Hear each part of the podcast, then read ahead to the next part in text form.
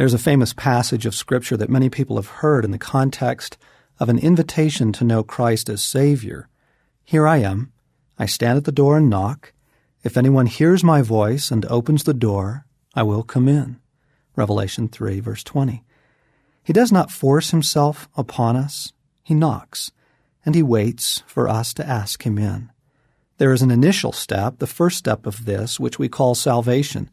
We hear Christ knocking, and we open our hearts to him as Savior. That is the first turning. But the principle of this knocking and waiting for permission to come in remains true well into our Christian life. You see, we all pretty much handle our brokenness in the same way.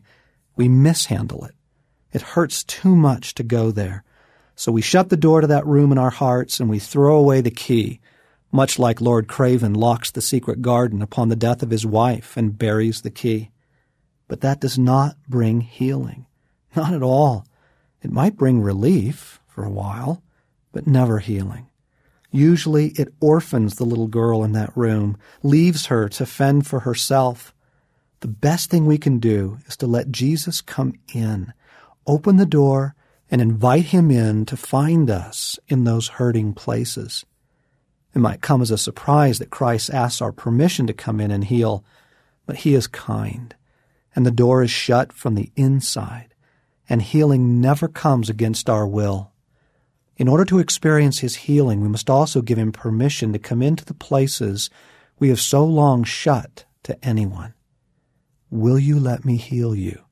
He knocks through our loneliness. He knocks through our sorrows. He knocks through events that feel too close to what happened to us when we were young a betrayal, a rejection, a word spoken, a relationship lost. He knocks through many things, waiting for us to give him permission to enter in.